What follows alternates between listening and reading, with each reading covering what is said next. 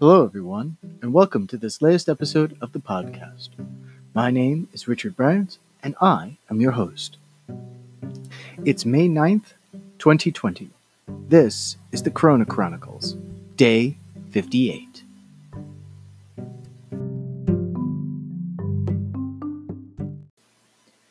Here are today's news and notes. We start today with a message from Her Royal Highness, Her Majesty Queen Elizabeth.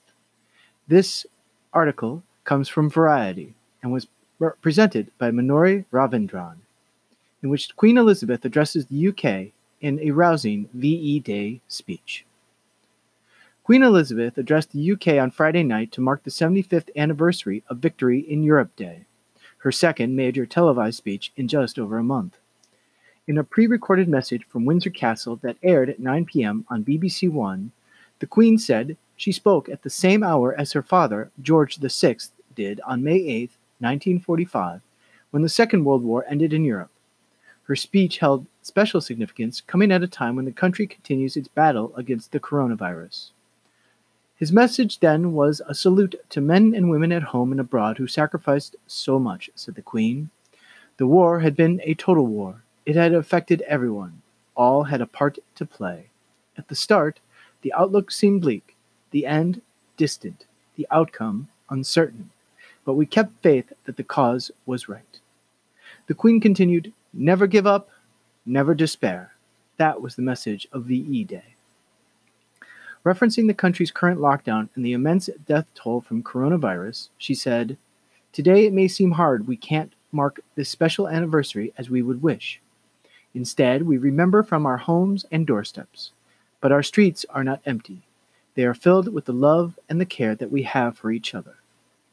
When I look at our country today and what we're willing to do to protect and support one another, I say with pride that we are all still a nation those brave soldiers, sailors, and airmen would recognize and admire. The Queen's address followed a BBC primetime special on VE Day and comes at a vulnerable time for the UK, which has the second highest death toll from coronavirus in Europe. Her speech in April, only the fifth of its kind during her entire reign, was seen by 24 million viewers, and ended with the words, We will meet again, a reference to Dame Vera Lynn's bolstering war anthem, We'll Meet Again.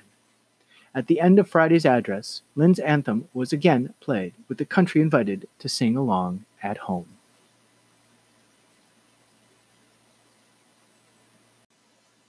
Page 2 from stage directions, the Guthrie Theatre pushes opening to March 2021 and a truncated three show season. As reported by the Minneapolis newspaper Star Tribune, the Guthrie Theatre has moved its reopening until March 2021, created a budget that has been reduced by 60% for its upcoming season, and trimmed two thirds of its plays down to three productions for 2021. It will be the first time in 46 years that the Guthrie will not produce its annual Christmas Carol. The theater board met Friday evening to approve a $12.6 million budget, replacing the 31 million approved in March. Instead of the nine shows that were to begin in September, now planned is a three show season that will run from March to August, with all plays on the Guthrie's 1,100 seat Wurtele Thrust stage. In a letter to staff, artistic director Joseph Haj mentioned furloughs and permanent job cuts to be announced next week and said the three show season could be increased if it becomes safe for audiences and artists to gather sooner. The new plan is to produce Lynn Nottage's Sweat, which had been scheduled to conclude the 2019 2020 season this summer, as well as the comedy Private Lives, originally scheduled for this September. The third play has not yet been announced.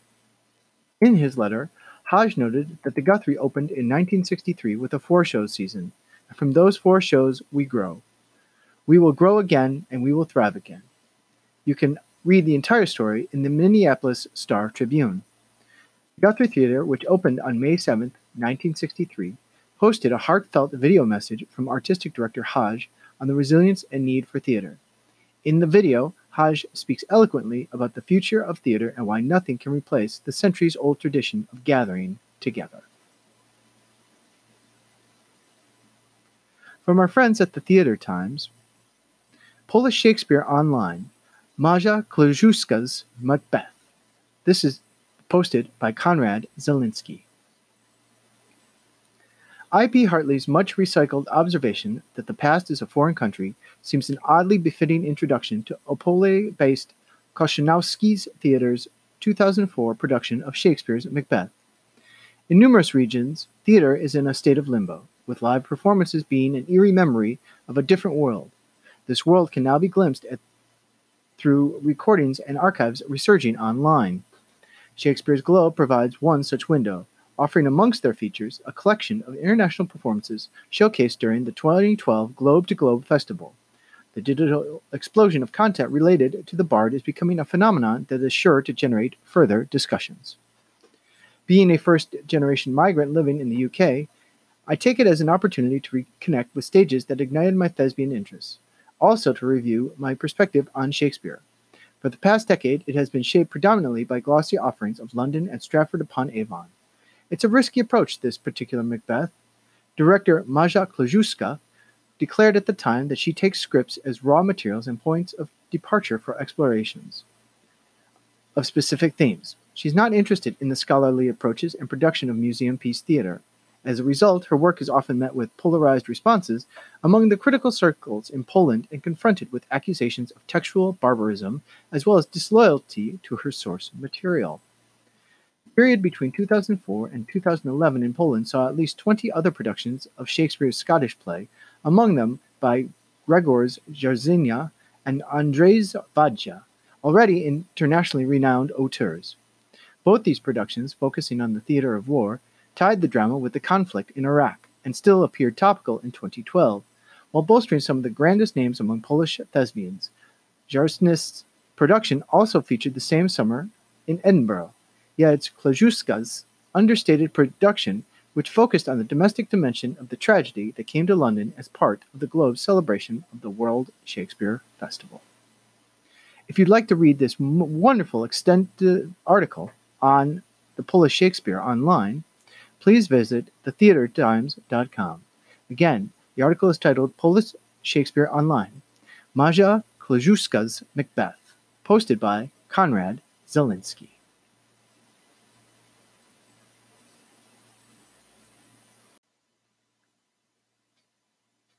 From the news source Reuters, musicals out. One man plays in. Broadway gets creative waiting for the show to go on.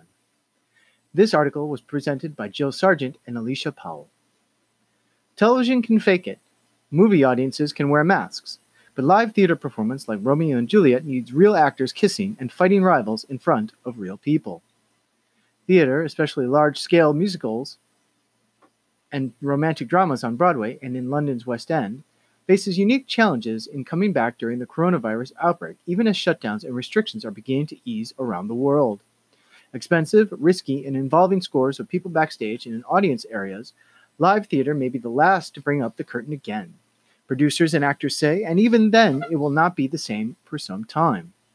We are living real life stories in real time, in cramped quarters, sometimes on small stages, sometimes with lots of people, and figuring out how to do that work in the age of COVID 19 is really the challenge that we are up against, said Mary McColl, Executive Director of the Actors Union Equity in the United States. When we cry, there are tears. Sometimes our noses run. Sometimes when we sing or are yelling, we spit and it lands on other actors, or it might land on the orchestra pit. And we are doing that eight times a week, she said. Broadway theaters went dark in mid March, and London's West End followed a few days later. Almost no one expects them to reopen when the current closure period ends on June 7th and June 28th, respectively. We are very tied to social distancing measures, as long as they are still in place. A mainstream return to theater and musical theater in particular looks pretty impossible, said Jessica Koravos, president of Andrew Lloyd Webber's Really Useful Group. A Reuters Ipsos poll in April found that only 27% of those questioned would go to a theater performance when venues reopen, while 51% said live theater should not resume at all before a vaccine is available. However, the theater world is eager to get going before then, and the to do list goes beyond hand sanitizers in theater foyers seeing audiences apart, and disposable programs. Creative people and creative solutions. The U.S. branch of Equity has hired an epidemiologist to come up with protocols for actors, stagehands, and costumes and makeup departments.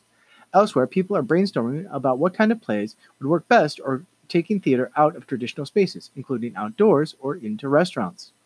I don't think theater will go away. I just think it will be different when it comes back, said Brian Moreland, producer of upcoming Broadway shows American Buffalo and Blue. For a small amount of time, it will be smaller casts. Those are going to be smaller budgeted shows. The returns can be lower. The ticket prices can probably be lower, Moreland said.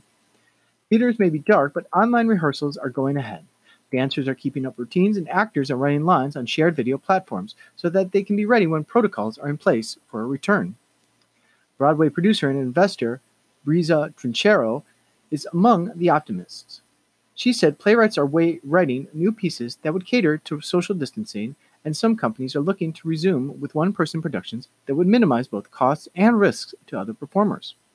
We are an industry of creative people, Trinchero said.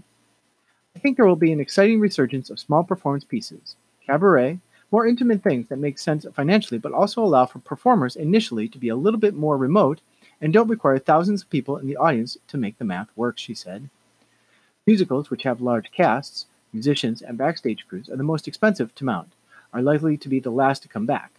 The really useful group, producers of shows like Cats and the planned new London musical Cinderella, had to shutter 28 musicals around the world before the pandemic. The sole production of Phantom of the Opera is back up, but only due to extensive coronavirus testing and contact tracing by South Korean authorities, Koravos said. Shows with one or two actors or limiting theaters to 50% capacity might work for some, but for big musicals, it wouldn't be possible commercially to survive on those audience levels, said Koravos. Despite the tough outlook, the theater community is more helpful than a month ago and convinced that the shutdowns have proved the value of human connection and live entertainment that theater offers. People are now talking about what it looks like on the other side, and three to four weeks ago, we weren't prepared to have this conversation, Moreland said, so that makes me very hopeful.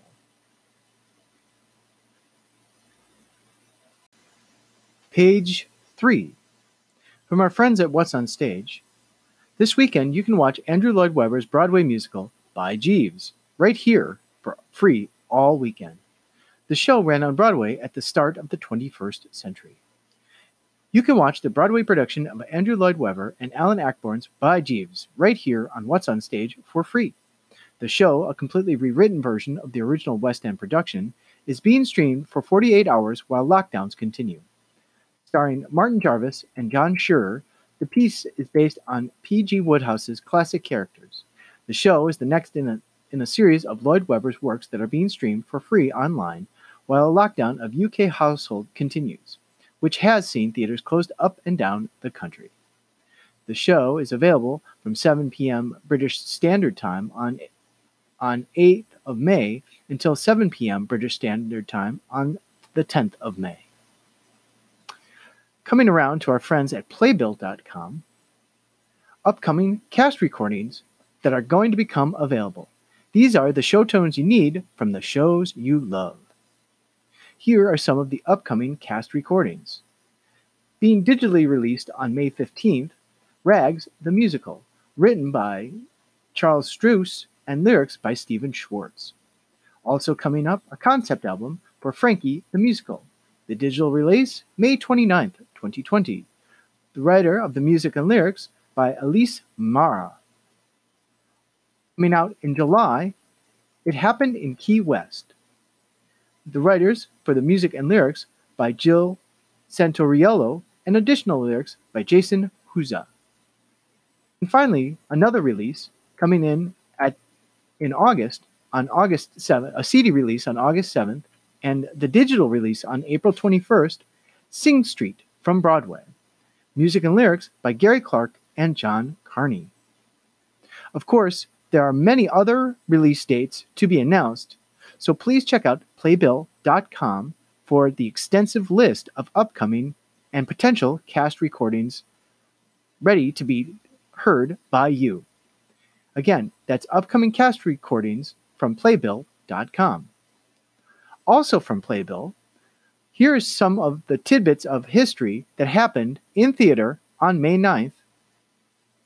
In 1860, the birthday of James M. Barrie, British author and playwright whose creations include What Every Woman Knows, The Little Minister, The Admirable Crichton, and the work that makes him immortal, Peter Pan. In 1940, Laurence Olivier produces, designs, directs, and stars in Romeo and Juliet on Broadway at the 51st Street Theater. Playing Juliet to Olivier's Romeo is his fiancée, Vivien Leigh.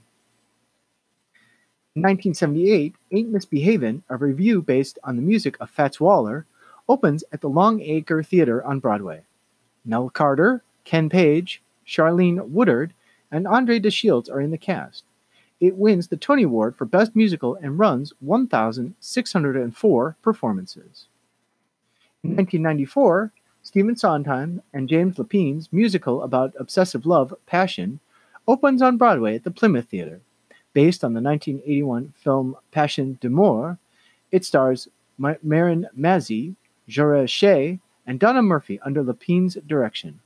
It runs 280 performances and wins the Tony Award for Best Musical. In 2010, Lena Horne, the elegant and statuesque singer who broke down color barriers by becoming one of Hollywood's first African American female stars, and who later made a triumphant return to Broadway, died at the age of 92. Her Broadway appearances included Dance with Your Gods, Lew Leslie's Blackbirds of 1939, Jamaica, and the Tony Award winning solo show Lena Horne, The Lady and Her Music. Here are some of the birthdays that took place today on May 9th. Leonard Sillman was born on 1908, Fay Kanin in 1917, Alan Bennett in 1934, Albert Finney was born on this day in 1936, Glenda Jackson in 1936 as well, Candice Bergen in 1946, and Christopher Shinn in 1975. Of course, many events happened on this day, and these were only a few. So if you'd like to learn more about what happened today in theater, please check out playbill.com and look for the article Playbill of Vaults Today in Theater History for May 9th. Switching gears a little bit, OISTAT's Lighting Design Working Group will be presenting this month in its series Designers on Design. They happen each day at 8:30 a.m. Chicago Standard Time, or if you're on the East Coast, 9:30 a.m. They are hosted by the OISTAT Lighting Design Working Group. Here's a little bit of details on, on the program. Designers on Design is a weekly webinar planned to bring designers and design educators on one platform to share work, ideas, teaching, and thoughts. You are welcome to come aboard to share your ideas, work, and sessions. The first session from this month was a walkthrough for Vectorworks. Today's program was with a lighting designer from India, from New Delhi, India, which was a wonderful experience to get an opportunity to listen to him talk about his work. That designer was Sutri Chakraborty, which was fantastic. I highly recommend checking it out on the replay of the OISTAT Lighting Design Working Group so that you can see it as well. If you'd like to know more about the OISTAT Lighting Design Working Group, you can obviously find out more information on Facebook. Here is their mission.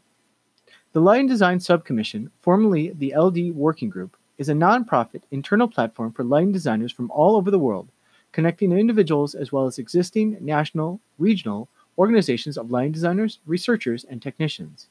Our mission is to grow understanding, respect, and a sense of quality in the work and spread of lighting design in the world of live theater and performing arts.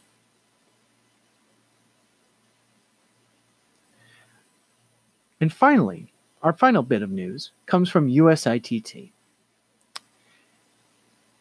This to close out the week, they have another group submission to wrap up in their series of posts from designers whose productions were canceled or postponed. This one comes from the Cornish College of the Arts for their production of Chicago. The Cornish Chicago creative team was director Carl Roscoe, choreographer Crystal Munkers and Tinka Daly, musical direction by Mark Robb and Claire Marks, scenic design by Jordan Cooper, assistant Scenic Design by Rebecca Strom. Properties Robin Lagerstedt. Technical Direction by Sergio Vivas and Andrew Long. Costume designed by Kai Tamashiro. Assistant costume designer Daniela Hernandez. Lighting design was presented by Kevin Portillo. Assistant lighting designer Robert Matos. Sound design by Amber Granger. And the stage manager was Corin Kerrigan, with assistant stage managers Quinn Chase and DJ Briggs. The Cornish College of the Arts production of Chicago strayed from what one would typically expect this musical to be. Although still set in the 1920s, the creative team decided to take Velma and Roxy's vaudeville show on tour to a women's prison. In this prison, they retell their stories of injustice to women like them in order to band together all of womankind. Because when women band together, they are unstoppable. Of course, you can check out all the images of this show by visiting USITT's Facebook page or any of their other social media platforms.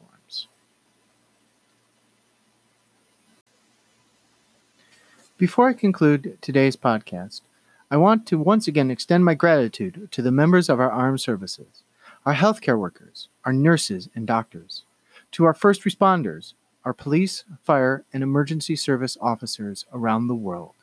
Thank you, thank you, thank you. Please join me in continuing to support these women and men as they face this near impossible task of saving lives in the face of such great adversity. Please support your local food bank and shelters. If possible, donate blood at one of your local Red Crosses. Be sure to check in on the elderly and support those who have special needs. Reach out to a friend and help not only make their day, but also improve your own. While normally I choose a quote that seems fitting for the day, Today, instead of choosing something completely different, I'm going to once again revisit our original first story from today's podcast and, and read the words from Her Royal Highness, Her Majesty, the Queen of England, Queen Elizabeth, in which she said, Today it may seem hard. We can't mark this special anniversary as we would wish. Instead, we remember from our homes and doorsteps, but our streets are not empty. They are filled with the love and the care that we have for each other. My name is Richard Bryant, and I have been your host. It's May 9th, 2020. This has been the Corona Chronicles, day 58. Take care, be well, and have a good night.